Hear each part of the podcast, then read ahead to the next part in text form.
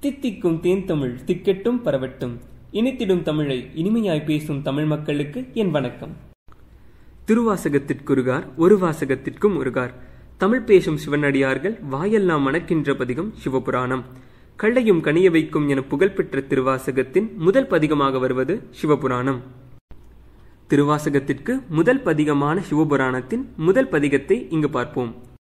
திருச்சிற்றம்பலம் தொல்லை இரும்பிறவி சூழும் தலை நீக்கி அள்ளல் அறுத்தானந்தம் ஆக்கியதே எள்ளை மறுவா நெறியளிக்கும் வாதவோர் எங்கோன் திருவாசகம் என்னும் தேன்.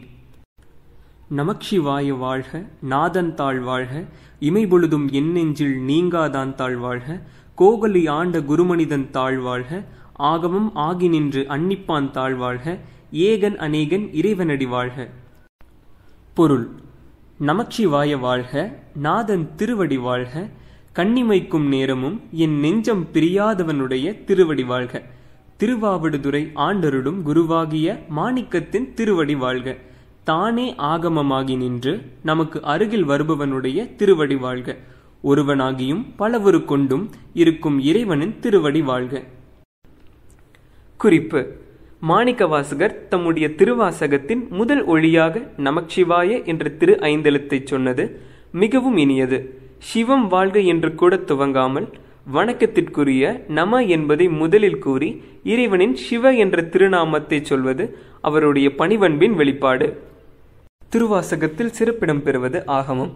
இம்முதற் பதிகத்திலேயே அதனை போற்றி நிற்பது அவருக்கு ஆகமங்கள் பால் உள்ள பெருமதிப்பை காட்டுகின்றது. வேதங்கள் இறைவனுடைய இயல்பு கூறுகின்ற போது ஆகமங்கள் அப்பெருமானை எவ்வகையில் அடையலாம் என்பதை பற்றி நமக்கு காட்டுகின்றன. வேதங்கள் அறிவானால் ஆகமங்கள் அந்த அறிவின் பயன்பாடு. இவ்வாறு ஆகமங்கள் நமக்கு இறைவனின் அருகில் செல்லும் வழிகாட்டுவதாலும் ஆகமங்கள் இறைவனால் அருளி செய்யப்பட்டதாலும் இறைவனை ஆகம நெறி தந்து அருகில் வரச் செய்கின்ற வள்ளல் என போற்றுகின்றார். இறைவன் ஒருவனே அவ்விறைவன் நம் உய்வரும் பொருட்டு பல பல வேடங்கள் தாங்கி நம்மை ஆட்கொள்கின்றான்.